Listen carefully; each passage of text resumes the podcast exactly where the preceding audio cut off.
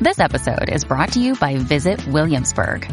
In Williamsburg, Virginia, there's never too much of a good thing. Whether you're a foodie, a golfer, a history buff, a shopaholic, an outdoor enthusiast, or a thrill seeker, you'll find what you came for here and more.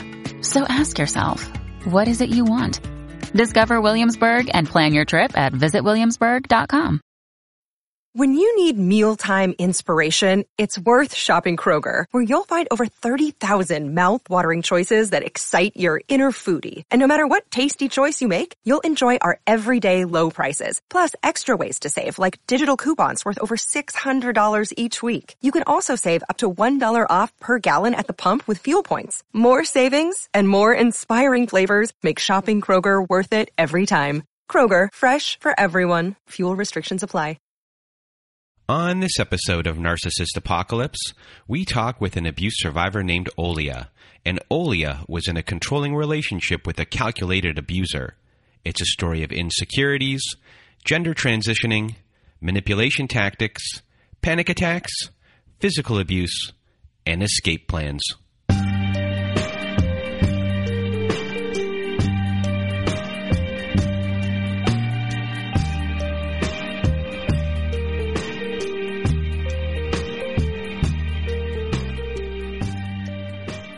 Welcome to Narcissist Apocalypse, everyone. I am Brandon Chadwick, and with me today is Olia. How are you? I'm doing great, Brandon. I'm happy to talk with you. Well, thank you for being here. And if you want to be a guest like Olia is today, please do go to our website at NarcissistApocalypse.com. Top of the page, there's a button that says Guest Form. When you click on that button, it takes you to our guest form page. There's lots of instructions there, everyone. There's lots of them. Please read them all and then either send me an email at narcissistapocalypse@gmail.com or just fill out our guest form page and press the submit button. And please do send me everything in the format that is asked for on that page. And there's a trigger warning on this episode as we do discuss physical abuse in this episode. And also the person who this story is about today also had threats of suicide as well. So if this is not for you, trigger warning, please don't listen to this episode. And now, without further ado, Olia, the floor is now yours. Thank you so much, Brandon. I'm just going to jump in with a few pieces of information regarding my story. So my ex-girlfriend is a trans woman, and she transitioned while we were in our relationship. So for any listeners who aren't so familiar with that language, when she was born, she was identified as a man. And when I first met my abuser, I used he pronouns to describe him.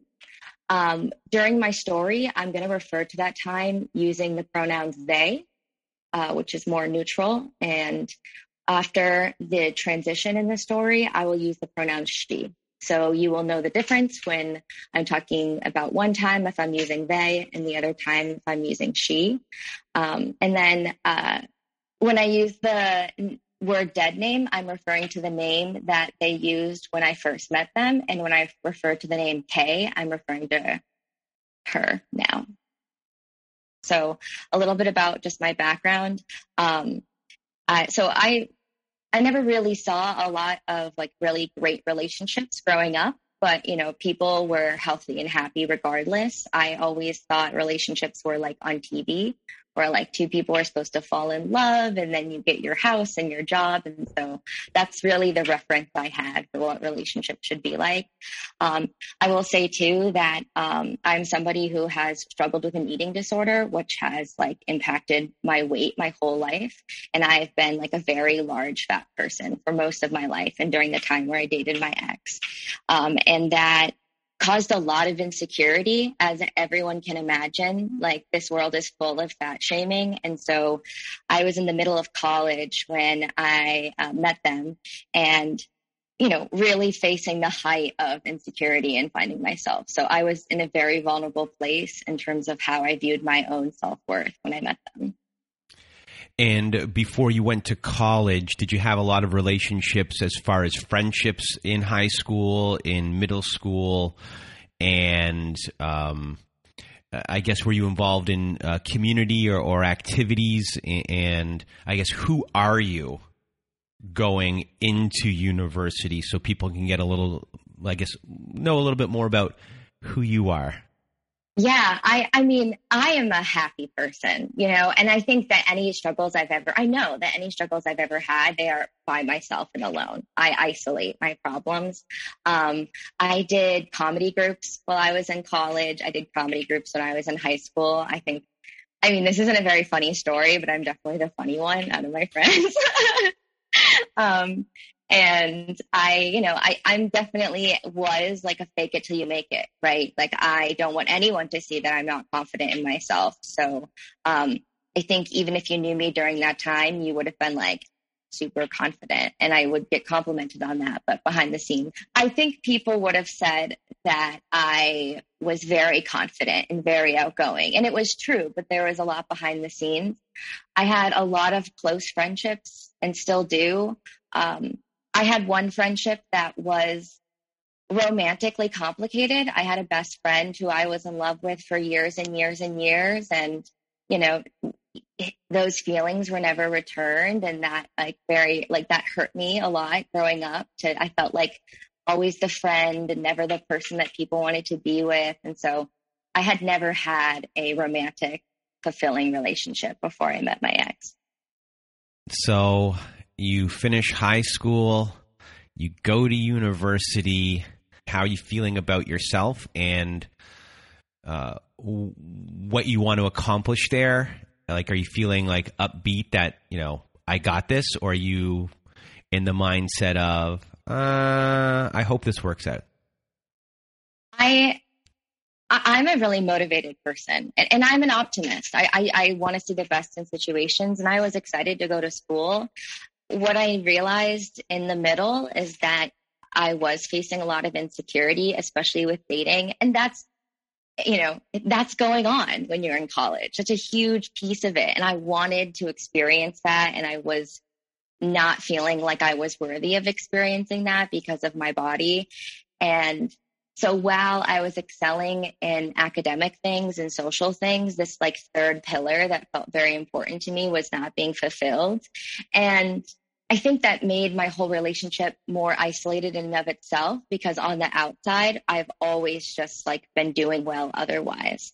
And I was sincerely, I think I had good friends, and I just felt really lonely in this whole other piece of me. So eventually you meet the person that the story is about. So where did that happen? I met Dead Name when I started working at a tour company in the city that we lived in together and went to school. When I joined the company, it was a toxic environment.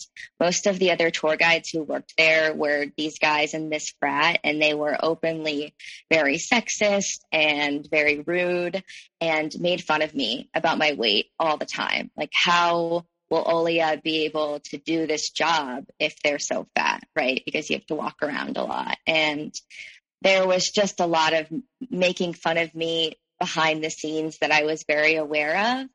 And very early on, my ex stood up for me, and they were really there for me, and they didn't treat me like everyone else. They got to know me. They thought I was funny. I thought they were funny, and they were such good friends with the other employees that they stood up for me and were like, hey, you need to give Olia a chance. Like, she's really cool. She's like very funny. And they made that job a lot more easier for me and helped me make friends at my job.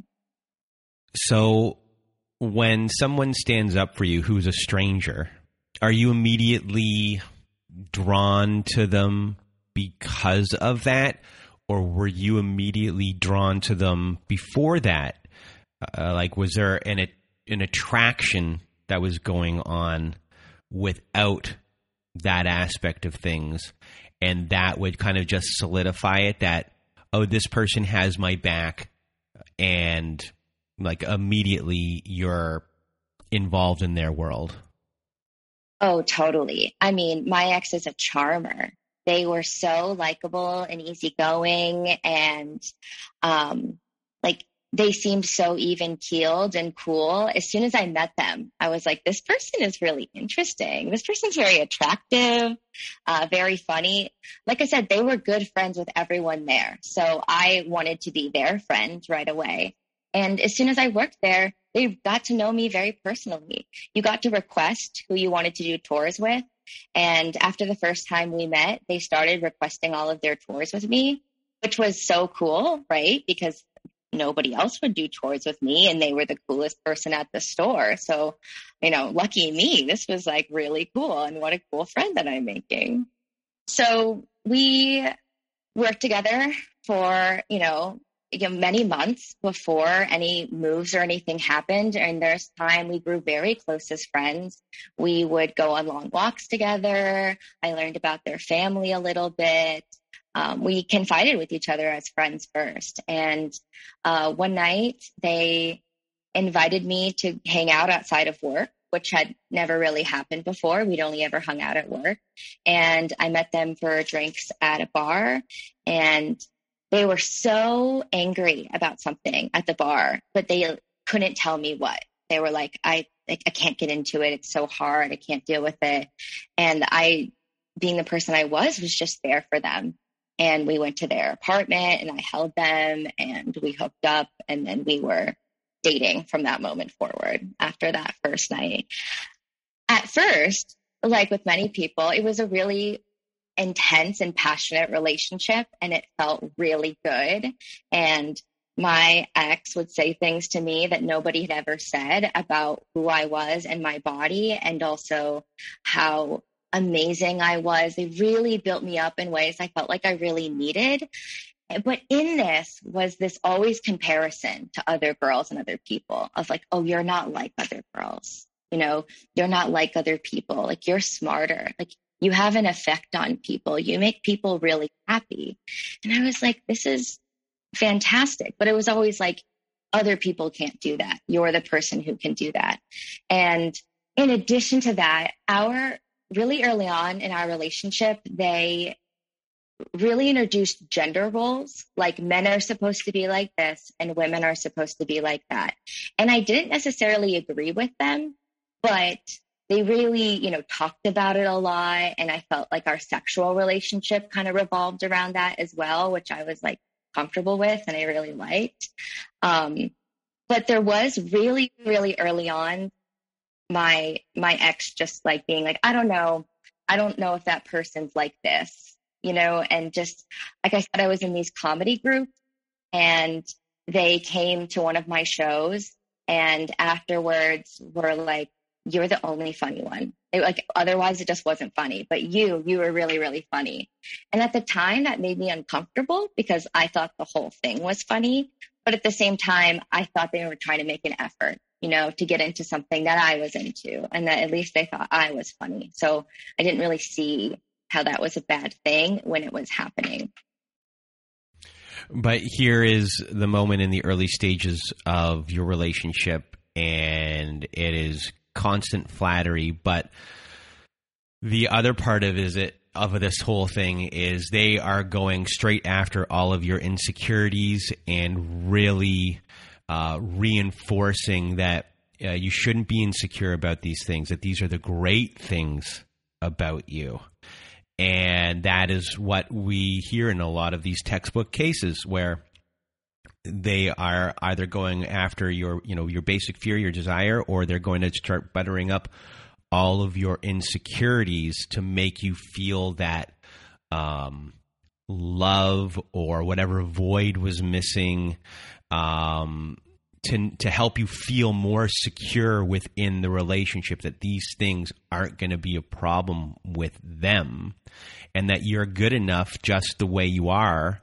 And, you were struggling with being good enough, and here's your list of reasons why. And this person knew really right off the bat, when they saw you or when they see you, there's my target. They don't know it, but you were, based upon observation, a sitting target for someone like this. Oh, yeah, Brandon. And like I said, I was so outwardly confident, even in the workplace, when people would kind of make fun of me, I could take it and I could dish it. And that was something I was very proud of.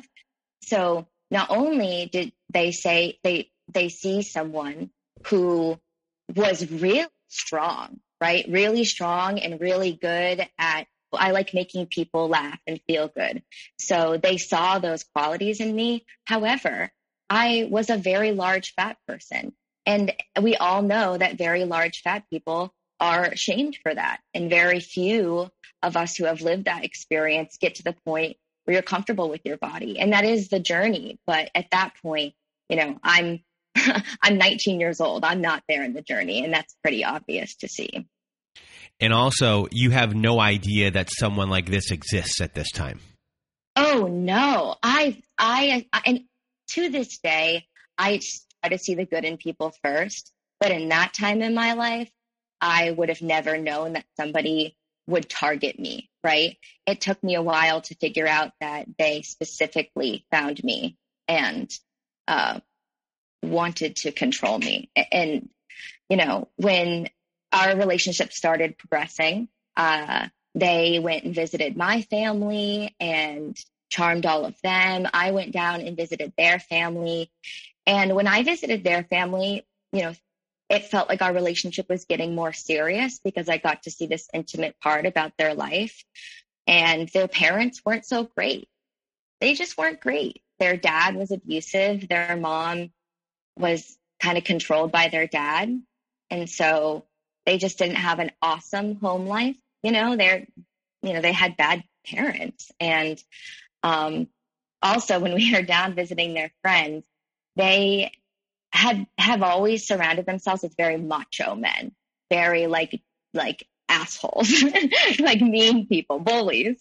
And so I kind of got that vibe hanging out with their friends. And afterwards, when we went back to their house, they would be like, yeah, you know, this is making fun of your weight, but I told him to fuck off about that. I stood up for you. And so they were like, telling me how much their friends noticed this about me, but in the way of like, oh, but I stood up for you. And I noticed too how slowly, I notice now, I did not notice at the time, how slowly that stick up for me flipped on its head, where it was always double-sided of, you know, people assume this about you because of your weight, but you shouldn't let that affect you. And it would always come in two pieces. Yeah, well, that first part is they put you down right away and then come in as your savior. So you're only looking at them as a savior, but at the same time, I mean, that's going to hurt you right off the bat. And who knows if those things even happened, really? I know. I have actually befriended some of their high school friends who they are not in contact anymore. And so they're great people. A lot of them were, you know, and I was convinced that everybody didn't like me, even the good people. So a very quick, fast love between us. We visited each other's families. Towards the end of the year, I was preparing to study abroad. So I was supposed to go abroad to Europe for 3 months, and we were heartbroken about it, right? We were young love, obsessed with each other. We couldn't imagine being apart for each other for 3 months, but I was ready to go. It doesn't mean that was going to hold me back. And they started getting really upset about it, and that we would talk on the phone for hours and hours every single day about how we would keep in touch. And they seemed really nervous about it, and I could tell. And there was a lot of tension in our relationship for the fact that I was going to leave in the spring to go abroad. When that time rolled around, we were staying together in the city that we went to school. And it was their birthday. And this is the moment where everything shifted, right? Up to this point, it's not a great relationship, but I have no idea. And I also think it's going to get better because relationships are complicated. Yeah, that's where my mindset is. So it's about a week before I'm going to leave to go abroad. And it's their birthday. And we go out for dinner. And I was going to tell them on their birthday that I loved them. I'd never said I love you before. I felt very nervous. I didn't understand why they hadn't said I love you to me. And I had this mindset at the time, especially because they repeated this back to me about men kind of running their relationship, that they were supposed to say it to me first. And they hadn't. And I was like, you know what? I'm just going to say it. I want to say it, so I will. And so that evening when we were in bed together, I looked at them and I said, I love you. And right away they said, would you love me if I was a woman? And I'm a queer person. And when they said this, it only took me a second or two to understand what she was saying, right? It was in this moment that she, came out to me and said, this person who you think you've been dating isn't exactly right. I'm actually a woman and I want to transition fully into a woman. And I was ready to accept her right away because I'm queer, because I'm young and liberal, and this is the right thing to do. And that doesn't mean that I didn't come in and say some wrong things, right? Because this was also really scary. And it was also really confusing because not only had I known her, in this context, but like I said, she really pushed the difference between us where she was a man, quote unquote, and I was a woman.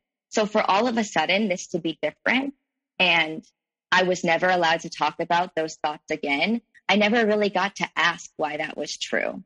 And it came out in some transphobic comments early on in the beginning, but that was, that was within the first 48 hours that those conversations went down, and she never let me live them down. Right. I felt like I was making up for those questions in the beginning for the rest of our relationship. And of course, once she came out, everything about both of our lives changed. So before you get to the change, was she aware that you were queer before? And were you aware that you were queer before? The answer is actually no. I was not aware that I was queer. I had hooked up with women before, and I had had crushes on women before, but I had never dated one. And I was in this mindset that I was experimenting in college. I didn't think that I could just be a gay person. But I kind of knew in the back of my head, so I wasn't super uncomfortable. And I'd never told her that I had these thoughts. And so actually she told me early on, I know you're straight, and you're never going to love me because you're straight.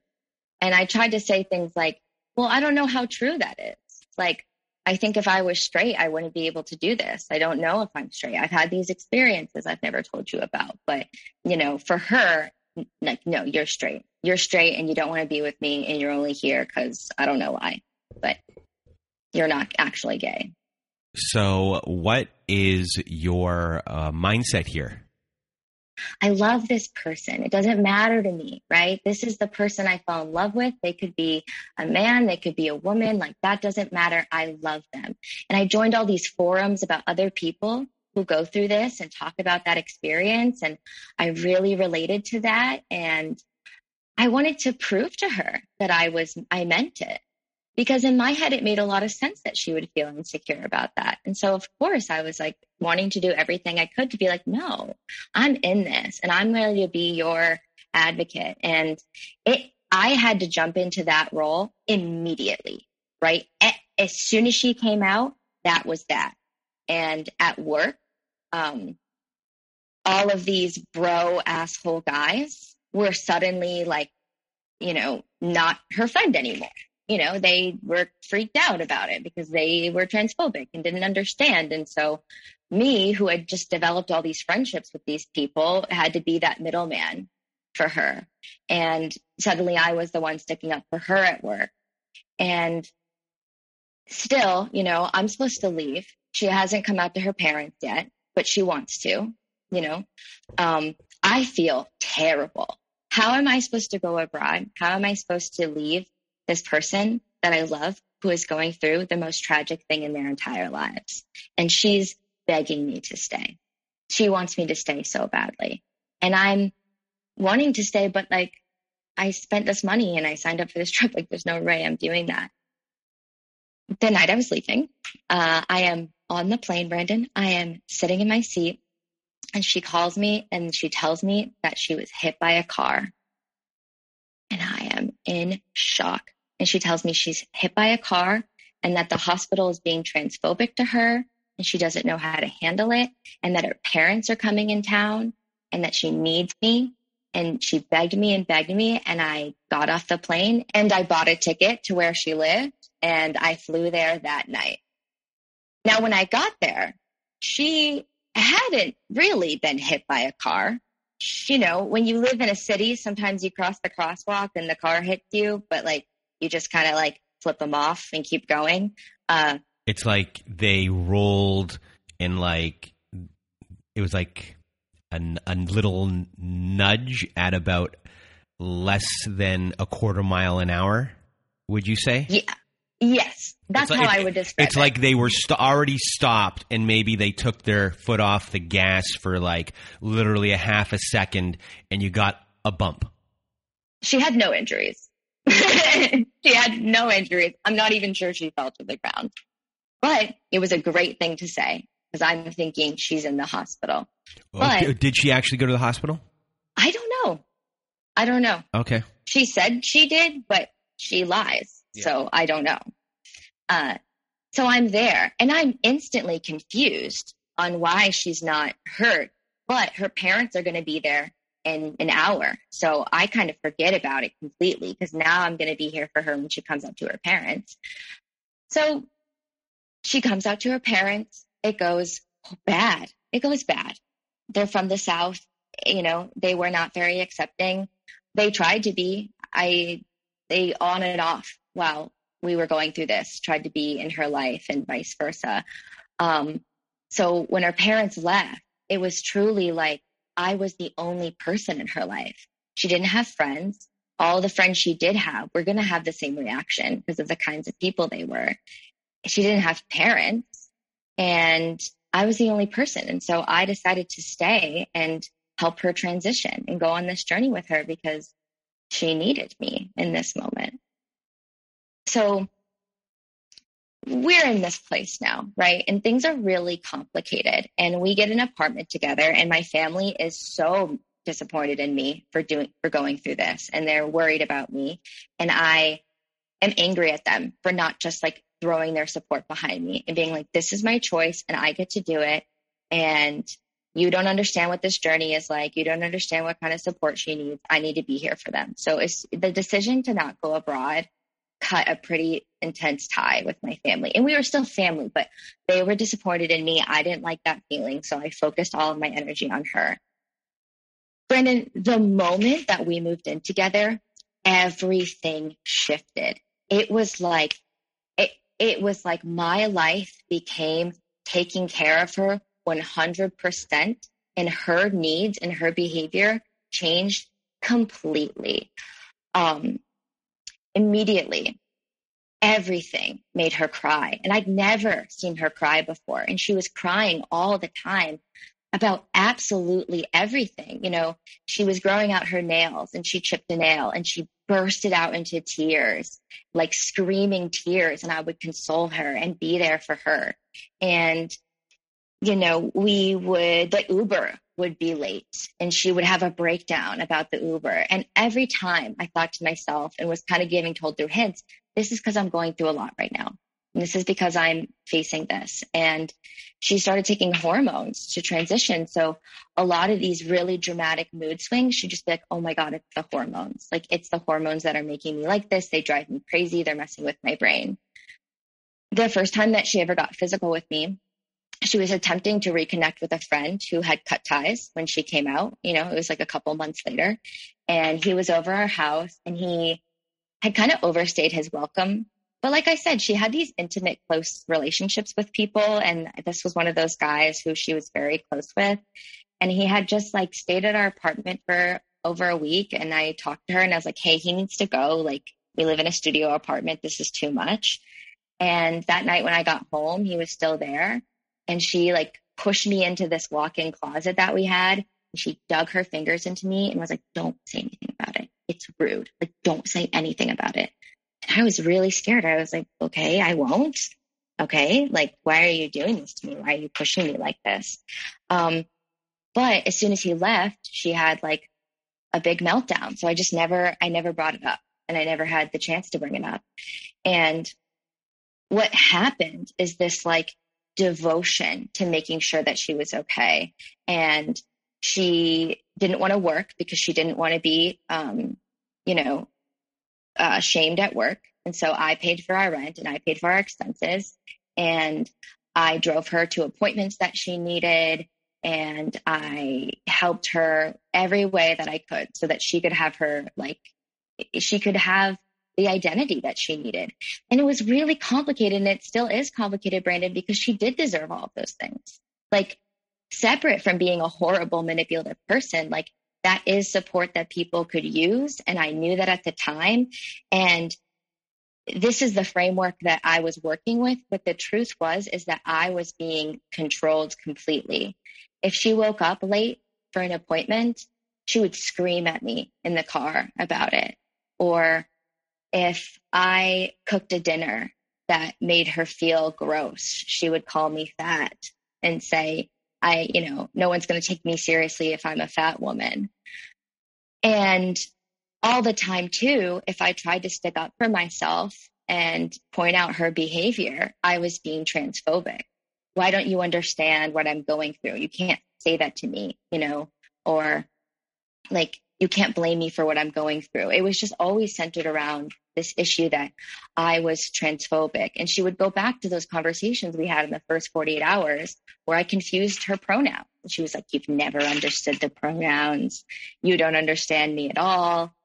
And this still is this devotion to want to prove to her that like I can do this for her. And it was just being 100% obsessed with her.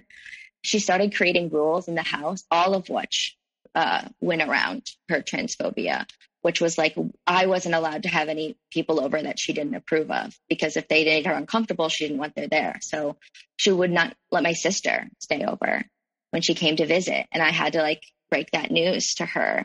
And like this sounds crazy, but she would like be like, I can't listen to this music. It's masculine. It's toxic masculine music. I'm not going to listen to it. So we could only listen to music that she wanted to listen to. And she would refer to these conversations we had early in our relationship where she was talking about masculinity and I was just yesing her because I loved her so much. And she'd be like, you think all of these toxic things about masculinity. And I would just be like, no, I don't. I mean, I kind of did earlier, but no, I don't. And she really confused me, right? It was like, all of these earlier conversations we had suddenly were just all my fault and all being used against me.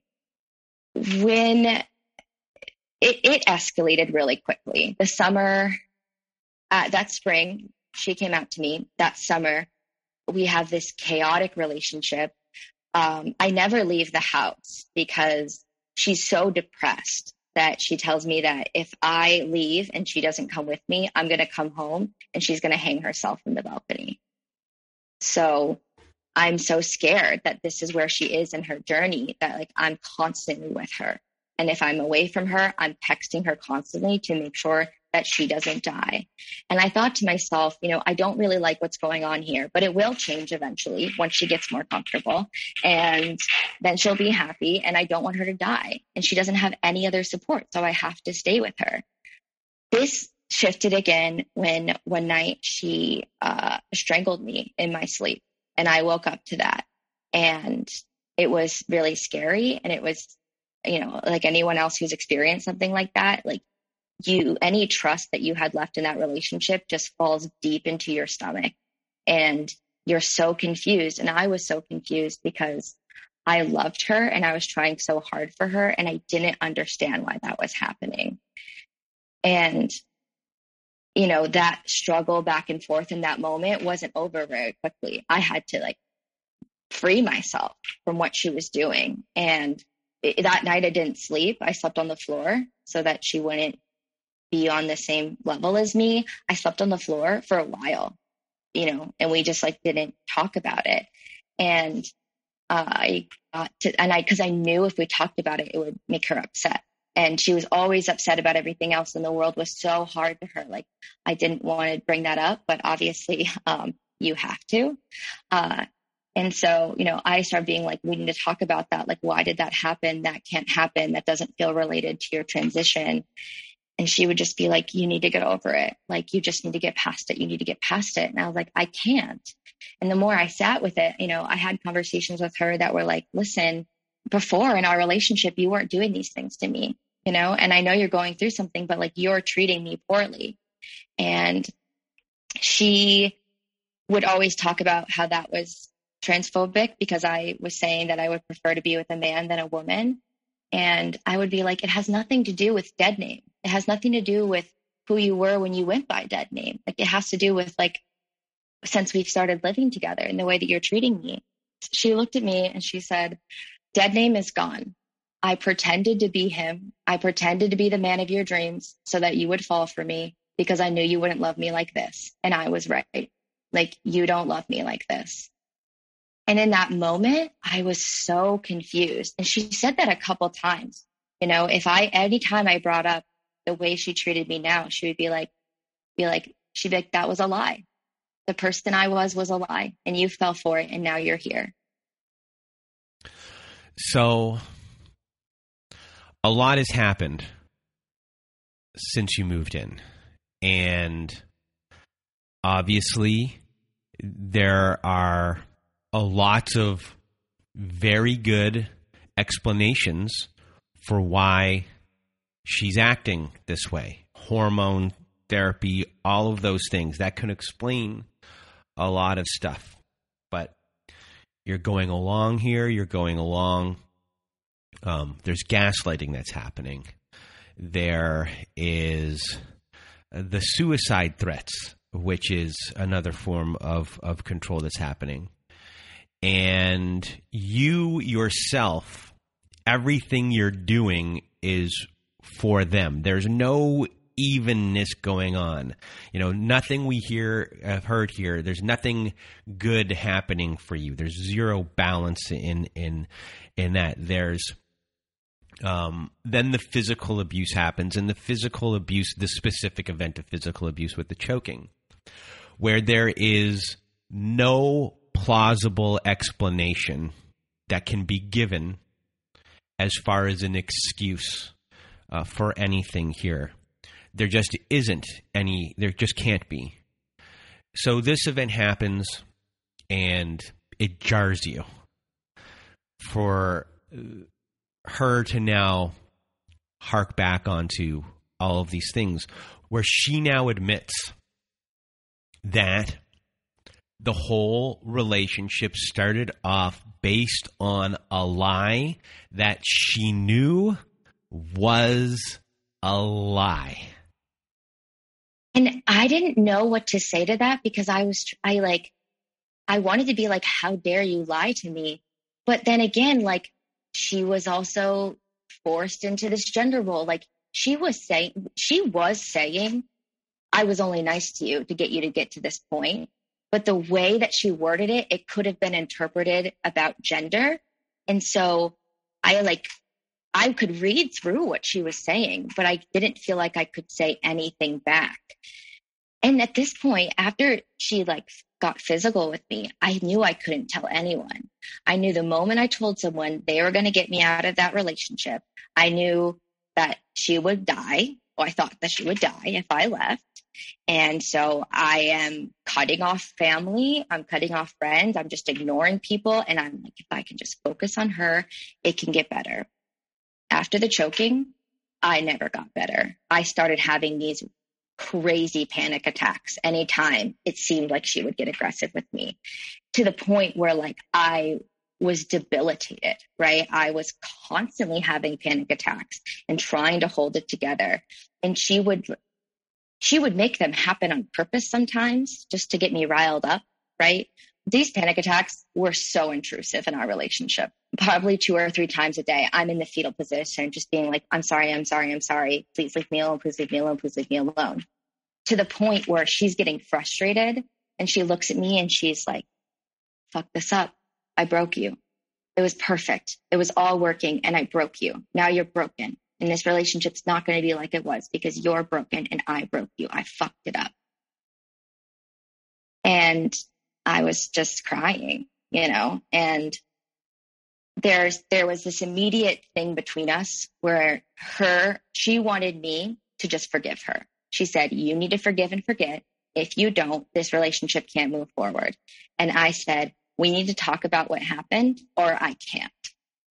And we could never talk about what happened because there was always too many things else going on, but it didn't stop. Right? It got more chaotic. The only time I could get away from her is if I was studying for classes, and then I would get a break. I was with her constantly, taking care of her, that all of these things that had happened, we just had to like push them off. And obviously, like I knew as soon as that situation happened that this was an abusive relationship. I just didn't know how to get out of it. I would consider her an expert trauma bonder. She is so good at getting you to go through that cycle where she like explodes your brain and then soothes the chaos and explodes your brain. And so any moment you get with her that is positive and lovely, you just soak it up and you don't take that lovely time to talk about the problems because you got to refuel yourself before the problems come back. And so there wasn't even space to discuss things because we're just going through this cycle so quickly over and over and over and over again. Eventually, I was like, okay, I need to talk about this. And I'm having panic attacks constantly. And you're telling me that I'm broken and I feel broken. So we got to go through this. And we're driving down to visit her parents, which is a very triggering experience. You know, they have a tumultuous relationship. They're working on it. And as we're driving down, I start talking to her and I'm like, we need to talk about this. And we need to talk about it because if not, like, I don't know if I can be in this relationship. And like, we need to talk about why it happened and other things that have happened. And she puts on this like cool person vibe of like, you just make a big deal about that. And I was like, don't laugh at me. Like, this isn't a joke. Like, this is like fucked up. Like, we need to talk about this. And then immediately it shifted and she starts driving the car faster and faster and faster and faster until she genuinely loses control of it. Because the whole time I was like, please stop doing this, please. And I was trying to stay calm because she told me that whenever I have these panic attacks, it makes her feel bad. So I'm trying not to have one. She's trying to induce it so she can get mad at me. And eventually the car is shaking from left to right to left to right because there's no control at the speed we're going. And I'm screaming for my life. Like, please, I don't want to die. Please, I don't want to die. Please, I don't want to die. And we get control of the car. And she goes, don't talk about it again. Just forget it. Like, I'm not having this conversation again. And I was so scared. I convinced her to pull over so that I could drive. And, you know, we stayed together for like 6 months after this event happened, but I never let her drive the car again, ever. Because I thought, you know, if I get in the car with her, she's going to use it to kill me, or she could. You know, at this point, I still love this person. I still want her to succeed. I don't want to be with her, but I don't know how. When we were at her parents' house, when we got down there, her mom looked at me and said, I don't know what's wrong with her. She's always been like this. She just wants to hurt people for fun. And in the moment, I looked at her mom and said, that's really fucked up to say by your own child. Like, that's the reason she has issues, is because of parenting like that. But she was right. That's what she's like. That's exactly what she's like. And then, you know, after that trip, I started a really long escape plan that looked like I have to get her well off and on her own and confident. And then once she's okay, I will leave. Obviously, she was never going to be okay. So that thought process you had right there, it's not everyone's thought process, but there's a lot of people out there that that's their thought process, especially when you're dealing with someone who is threatening suicide in instances, because the last thing you want to do is, when that's on the table, is leave thinking that you might then be a cause of something terrible happening, and then that being laid upon you. So we haven't talked about your support, your friends, who you're talking to. As far as like who you're confiding in, is any of that going on? Because right now, I mean, you're ending up in the fetal position. You're doing everything by yourself, and you have crack. You're at your wit's end. You have zero control of your life, zero control of everything. You've given up your dream. You were literally on a plane. You were literally on a plane. I know. And you got off a plane and then traveled a long way to go help someone who may or may not have actually gone to the hospital. And when you think about this whole entire story, like, if you had just gone on that plane, it's pretty mind-blowing to think about that something that may not even have happened got you off there into that, and then all of this unfolded. And so I guess, you've been struggling. So who has been helping you, or are you finally reaching out here to people when you weren't before? First, to the plane point, I think the moment I got off the plane, she knew, like, I got her. And that's why things like escalated so much in that moment. And she knew her family's going to be so upset, and she's going to feel embarrassed about that. And so she's going to avoid talking to them. And all of that was true. Brandon, believe it or not, I talked to no one. If anything, I was trying really hard. There were a couple friendships that I lost very early on for people who were like, she's a bad person, like other people who picked up on red flags. And I was like, you're transphobic. That was the response. Like, if somebody had a problem with her, that was the problem, even if it was unrelated. And I was also repeating that. And I didn't want to lose my family. I didn't want to lose some friends. So I didn't want to bring it up to them, because then if they said anything bad about her, like, they were transphobic. So I think everyone in my life knew that I was struggling, and everybody was afraid of me cutting them off. Brandon, during this whole time, until I broke up with her, I never told anyone, because I was trying to protect her the whole time.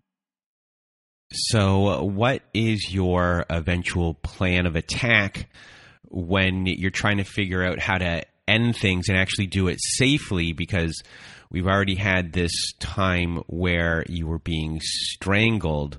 So safety is the utmost importance here for you, and being able to maneuver your way out in a way that is comfortable for you, that might not set off lots of alarms, where there might be space involved. So how did things go? How did things end?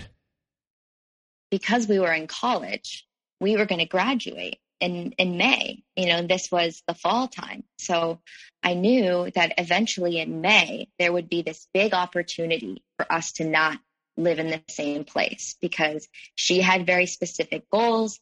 I had very specific goals, right? I kind of built this plan around us graduating, and the field that we work in, it's similar. You go work temporary jobs, and you can move anywhere in the country to work those jobs. And I knew that she wanted to work in one of those positions. And so my thought was, I'll wait until she gets a job somewhere, and then I'll literally just go anywhere else. Because as much as I feel like her favorite thing in the world is controlling someone, she also loves everybody to love her. And so she wanted to start a new job where she could have a bunch of people love her and make her name in the field. And I knew that following her dreams was more important than controlling me to some degree. And so I knew if she left, I could leave and go somewhere else too. But those months when I stayed were so hard. There were times that I would fake the panic attack because I knew she wouldn't get violent if I did that. I had to explain to the security guard at our apartment that I wasn't actually being abused and that my girlfriend just had panic attacks from a trauma of a childhood, which I just made up. That summer to fall time, my mom was diagnosed with cancer. And my grandmother had just died of the same cancer that my mom was diagnosed with. And I found out, and we're sitting in the apartment and I'm crying. And it was one of the first moments in months, you know, that she was consoling me because I was going through something. And this was really hard for me. And I'm very close with my mom. And she's holding me and helping me for about 5 minutes. And eventually she looks at me and goes, "I'm tired about this. Can you just give me attention?" And I looked at her and I said, "What is wrong with you? Like, I need attention right now." And she said, "I'm done giving it to you. I gave you enough already. You get what you get." So not a good person. But again, I was in love with her and I had no idea what to do.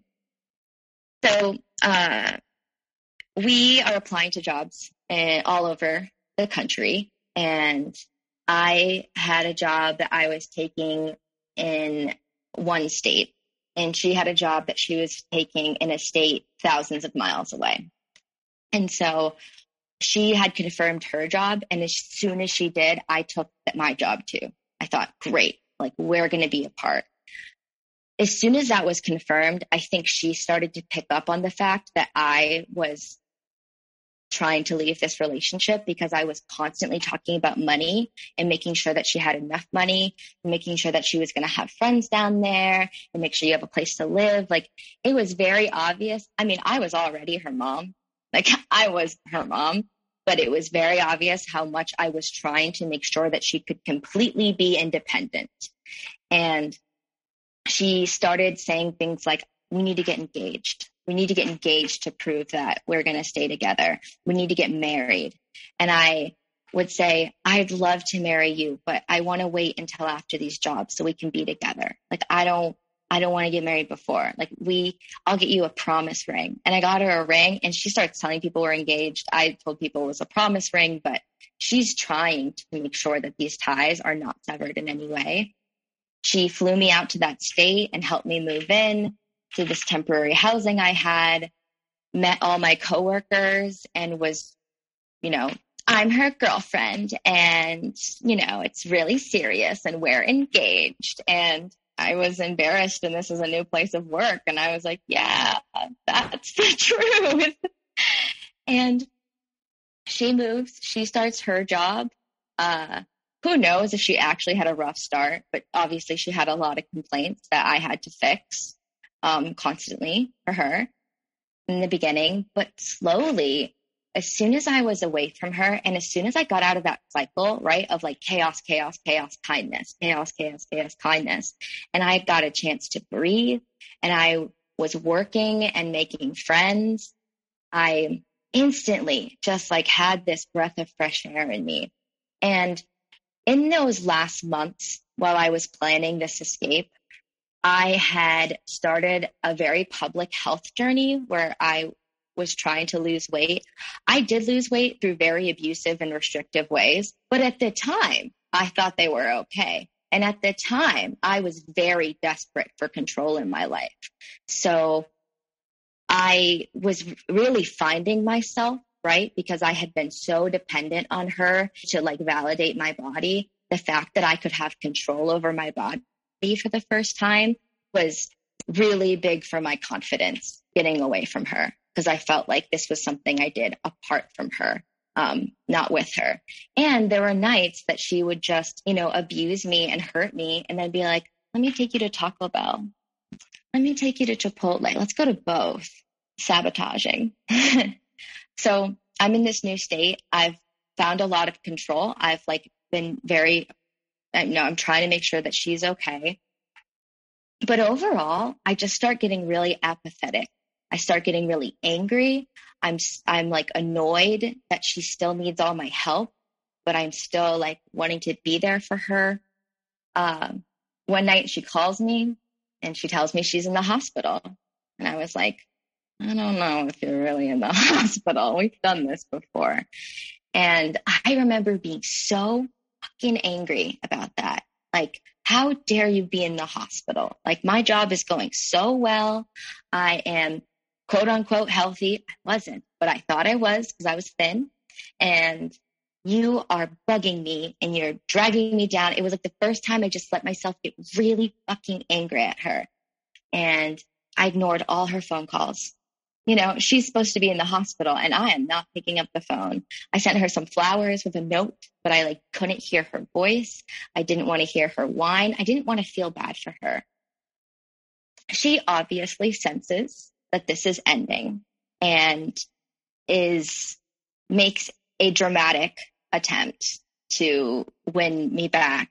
And she told a friend of mine that she had bought a plane ticket to the state that I was in to come for the weekend and hang out with me. And I knew that if she came, she was never going to leave. She had been saying things like, I hate my job. I'll just come live with you. We can get an apartment together. I'll get a different job. And I was like, no, I don't want that. Like, that ruins the plan. And like, but also if I see her, I know that I'll do it. Like, I still know that she has this like thing over me. And so I call her and I can still hear her voice say, hey, baby. And she picked up the phone. And the first thing I said was, get back on the plane. Like, I don't want to see you. Don't get on the plane or get back on the plane. I don't know where you are, but don't come see me. I'm breaking up with you. And she's like, I'm already here. I've already landed. What are you talking about? Why would you say that to me? And I was like, you know exactly why I'm saying this to you. Like, you know exactly why we're breaking up. Like, you've done terrible things to me. You won't let me talk about them. Like, we're done. Like, this relationship is over. And she's like, let me just come bring you flowers. I love you. You know, even if you say it's over, I love you. And like, I just want to bring you flowers. And I said, no, don't bring me flowers. She asked if she could have my address to send me a letter. She ended up sending a letter to my like employer, where it was like this poem about duality and the person you were and the person you grow into and the person that you can become. You know, it was so hard to make her get back on a plane. It was so hard, Brandon. That is like, I wanted to end things, but like, I was trying to do it in the best way possible. And I just gotten to this point where I was like, I'm done with this person. I can't do it anymore. There is a bit of an epilogue to this story because we had a couple more interactions after, and I learned other things that she had said about me after we'd broken up. I had a close friend die while I was at that job, like shortly after we broke up, maybe about a month after. We had a mutual friend die. She actually always made fun of this person because they weren't cool enough for her, but I was this person's friend. And so it was important for me to go. And of course, she knew that I was going to be there. She didn't have anywhere to stay. And she was texting me about how she didn't have any money for a hotel room. And I was driving there the day of, but I arranged for her to stay with my friend. And my friend said that that night she tried to hook up with her, which is weird. And the day of the funeral, she's trying so hard to pretend to be sad about it and like hold my hand and be with me. And I was just really uncomfortable with her touching me. And I was really uncomfortable with the whole thing. And she invited me to get a coffee with her after. And I was like, okay. And she's like, we haven't talked since we broke up. You never really told me the reason. Like, we need to sit down together. And I was like, okay, we can do that. And we sat down together and it was fun, right? She brought out the charm. She brought out the piece of her that I really like. She bought me the coffee. And she was like, you know, what would you say if I took you out on a date? Not right now. I understand you need some time away, but like maybe when we live in the same city again, like, let me take you out. And I was like, no, I don't want that. Like, I'm sorry, but this is like actually over.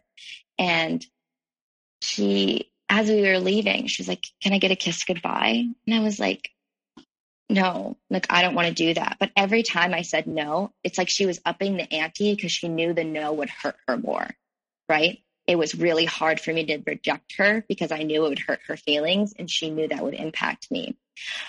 Almost a year after we broke up, somebody else that she was dating reached out to me because they were also being abused by her, and which was a very different situation. But they messaged me and said, hey, I know that you were abused because she told me everything about it. And also, you know, she said that she's proud of you for getting away and that she always knew that you could, and that she's very proud that you were able to escape from her. And it was so weird. And it was so weird for this other person who was now being abused to like be the messenger of that message that I think she intentionally wanted to get to me. And, you know, being 5 years out of that relationship, I have slowly been able to unravel and understand how intentional all those moments were. And those times when she looked at me and said things like, I'm doing this on purpose. I know it makes you upset. Like, I know you're not going anywhere. And then just like laughed to me. Like, that was her just admitting to it and just being openly a bad person, but knowing that she had that control. And then everything she did was a choice. Like, she had complete choice. And it took me a while to learn that and to really understand that and meet more trans people and be like, that's not what the journey is like at all. Because even directly after, I was really confused on how much of that was her transition and how much of that was abuse. So, you know, now that you got to this place and you're able to think back all the way to the beginning, and we just bring up the word calculated once again, this was calculated from the beginning, and calculated in a way where you're targeted in the sense of this person is a vulnerable person. I can see the vulnerability. I know exactly what to feed into and get this person on my side. And I'm this cool person, and being associated with me in some ways, especially off the bat, provides this, you know, cool by association for you. You're fitting in, even though you didn't have a problem like fitting in and you had friends, but with this, like, you're winning in a lot of ways. Like, here's this really cool person that everyone thinks is cool, and they're choosing me, and they chose me. And that was, you know, a lot of times we can say with disordered individuals that some things that are going on, they don't have control over some things, or they believe 100% of what they're saying, you know, but the person you're with knows what they're saying is not true. They know exactly what they are doing, and they know that all they want is for you to feed them, for you to take care of them.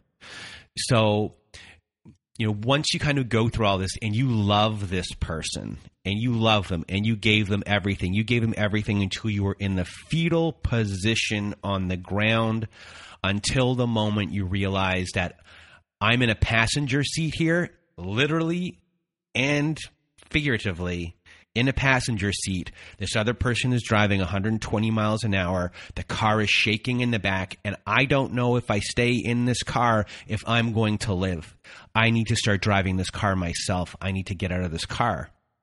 How it really is the epitome of your relationship where they are losing control of you, and at another point of your relationship, the thing that came out of her mouth was about that she broke you and that she knew that she broke you.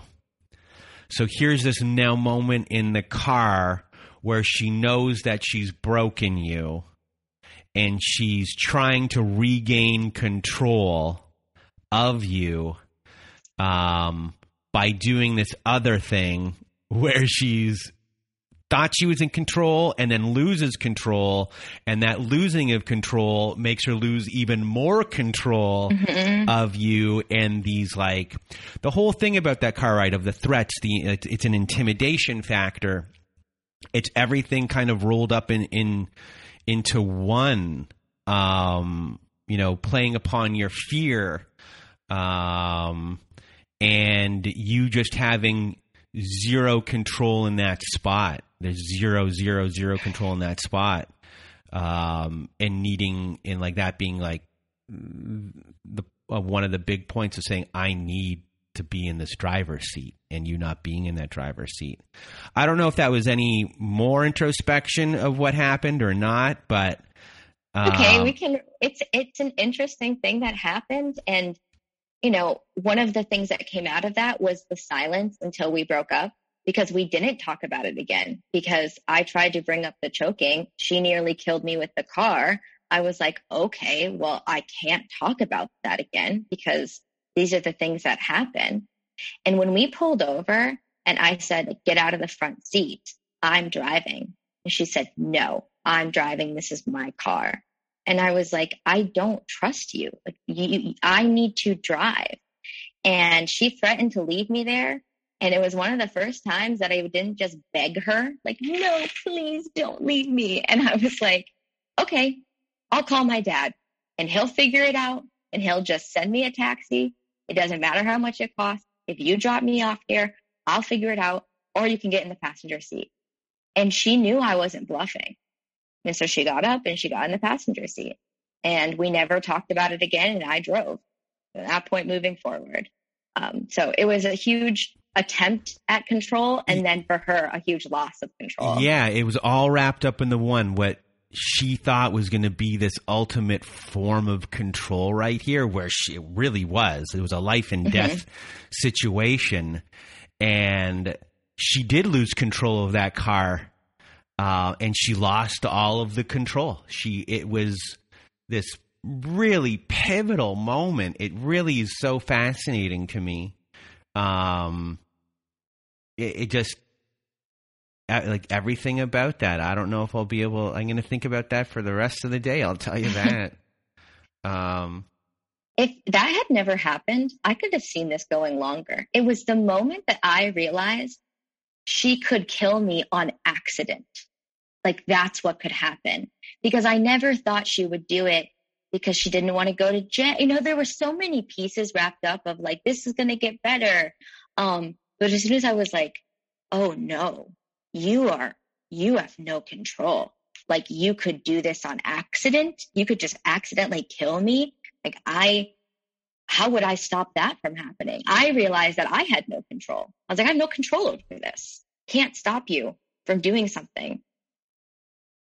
So that car ride, it's pretty fascinating to me. And I'm going to probably be thinking about it for a while after the show is done, after talking to you. But how do you view your relationship now that you are in this place of healing, so far removed from everything? It's been 5 years, because so many survivors are confused about what was real and what wasn't real in the relationship. And that's a big conundrum for people to wrap their head around. But for you, you might not be thinking about that at all, because of how calculated this was really from the beginning. So where's your mind at when it comes to coming to terms with everything that happened? Do you still love this person? Do you have any sort of compassion for this person at all? Well, I definitely knew during and after that I was a tool. Because she said, people aren't going to take me seriously, but if I date a cute little white straight girl, they will, right? Like, she was very open about how I made her look more, I made people take her more seriously for things that were out of her control, sincerely. And during our relationship. Sorry. So you noticed that you were a prop in a lot of ways. Yeah. Yes. Okay. And at first I interpreted that as being a hero, and leaving the relationship, you look back on those words and you realize, like, you make me look good isn't being a hero. It's being a prop.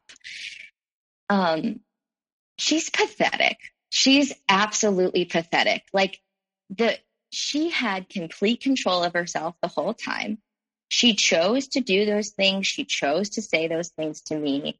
It's fucked up. It's super wrong. I never deserved any of it. And the fact that the only way she can feel good about herself is to manipulate and control and abuse is desperate and pathetic and bad. And I have seen the fake version of her that's very kind and nice. And I wanted to believe that that was real. And I know that she knows how to be those things because she plays it really well, but that's not what makes her feel good. What makes her feel good is the other stuff. And, you know, she likes it. She likes it. She clearly likes it. You know, that's why she does it. If she didn't like it, she wouldn't do it. I'll never understand why, but, you know, I think it's embarrassing. There's no way she wants me telling people about it. She knows it's embarrassing. She knows that it doesn't look good to be someone who's, like, violent and emotionally, you know, abusive and all of these things.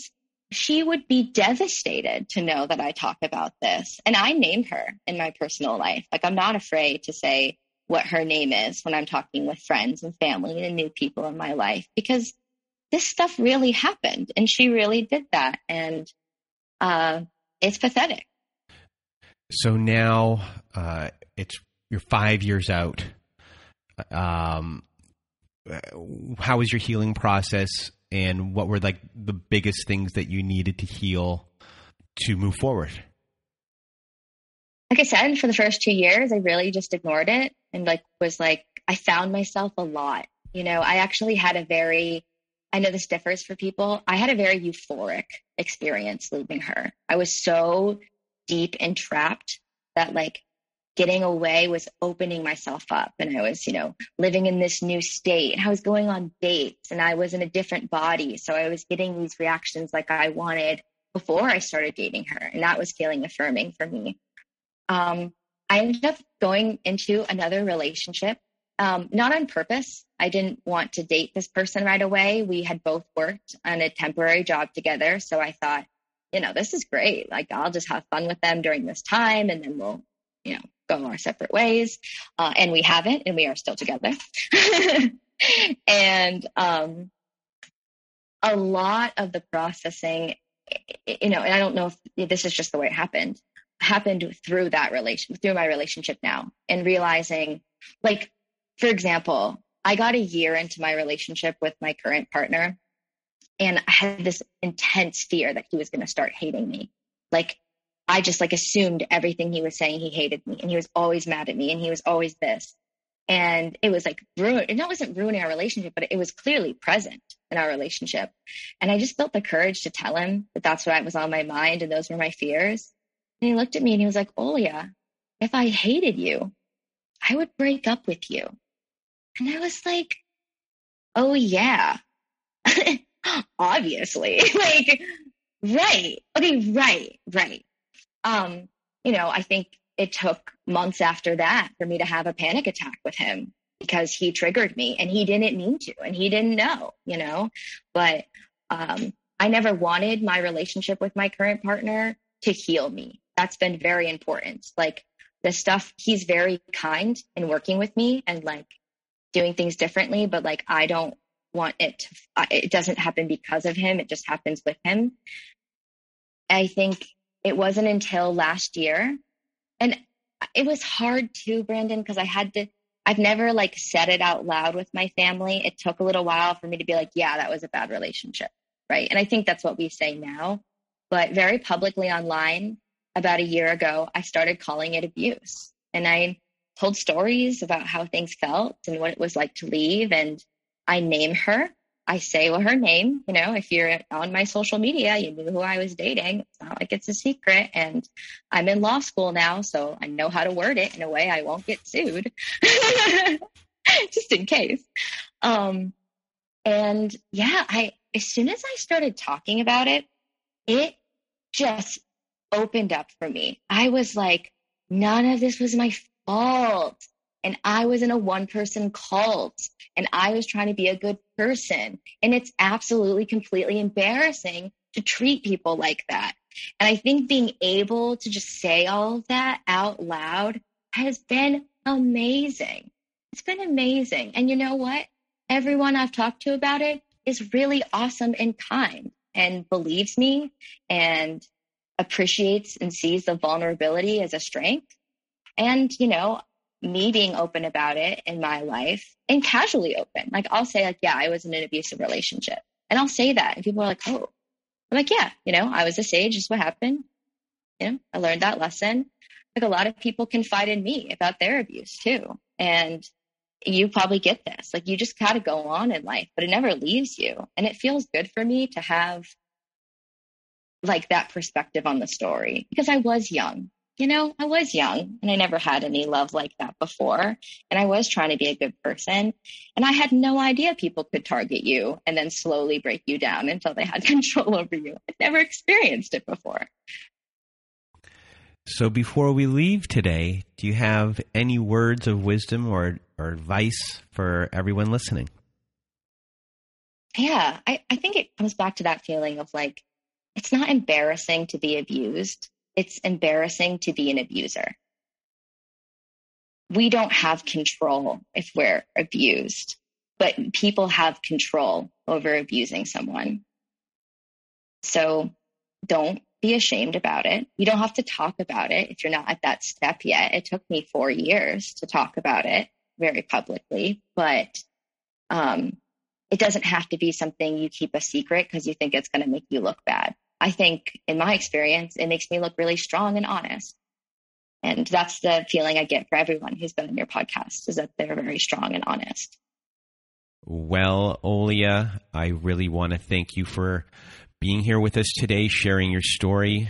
You know, your story was one of being duped and, you know, being used as a prop.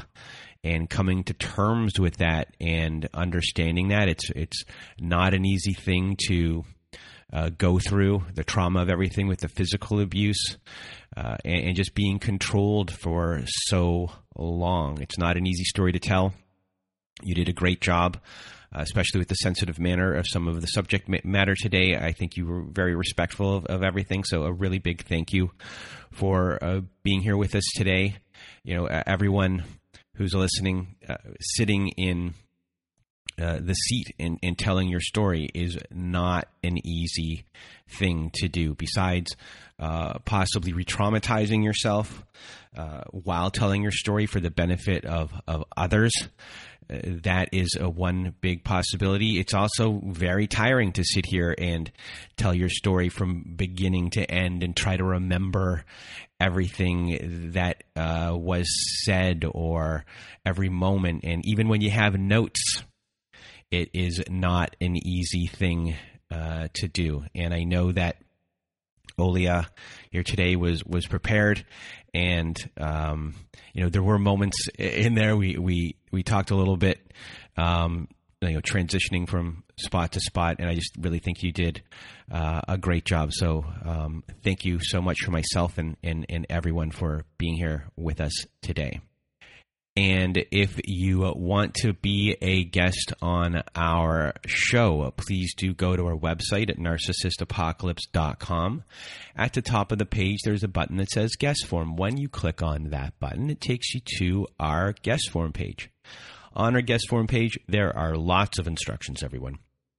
So many instructions. Please do read all of the instructions and then send me an email at narcissistapocalypse@gmail.com, or just fill out our guest form page and press the submit button. We're always looking for stories, so please do send them in.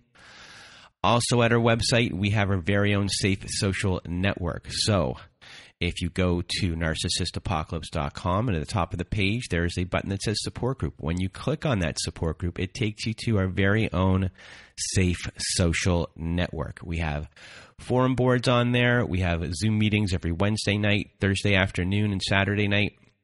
We also have episodes that never made it to air and ad-free episodes. And if you just want to support the show, because this show can... it really needs all the support we can get here. Please do join our support group, because it helps us out a lot there too. And if you haven't left us a review on whatever podcast service you use, please do leave us a 5-star review. It helps us out a lot when it comes to ranking and being found and searchability. So a big thank you in advance for that too. And if you need even more support, please do go visit our friends at domesticshelters.org. At domesticshelters.org, they have articles and resources to help you make sense of what you're going through. They have phone numbers and websites for shelters and domestic abuse agencies too. It is a free resource. It is a great resource, and they're wonderful people there. Hello to Ashley. And that is domesticshelters.org. And that is it for today's episode. So for myself and Olia, we hope you have a good night.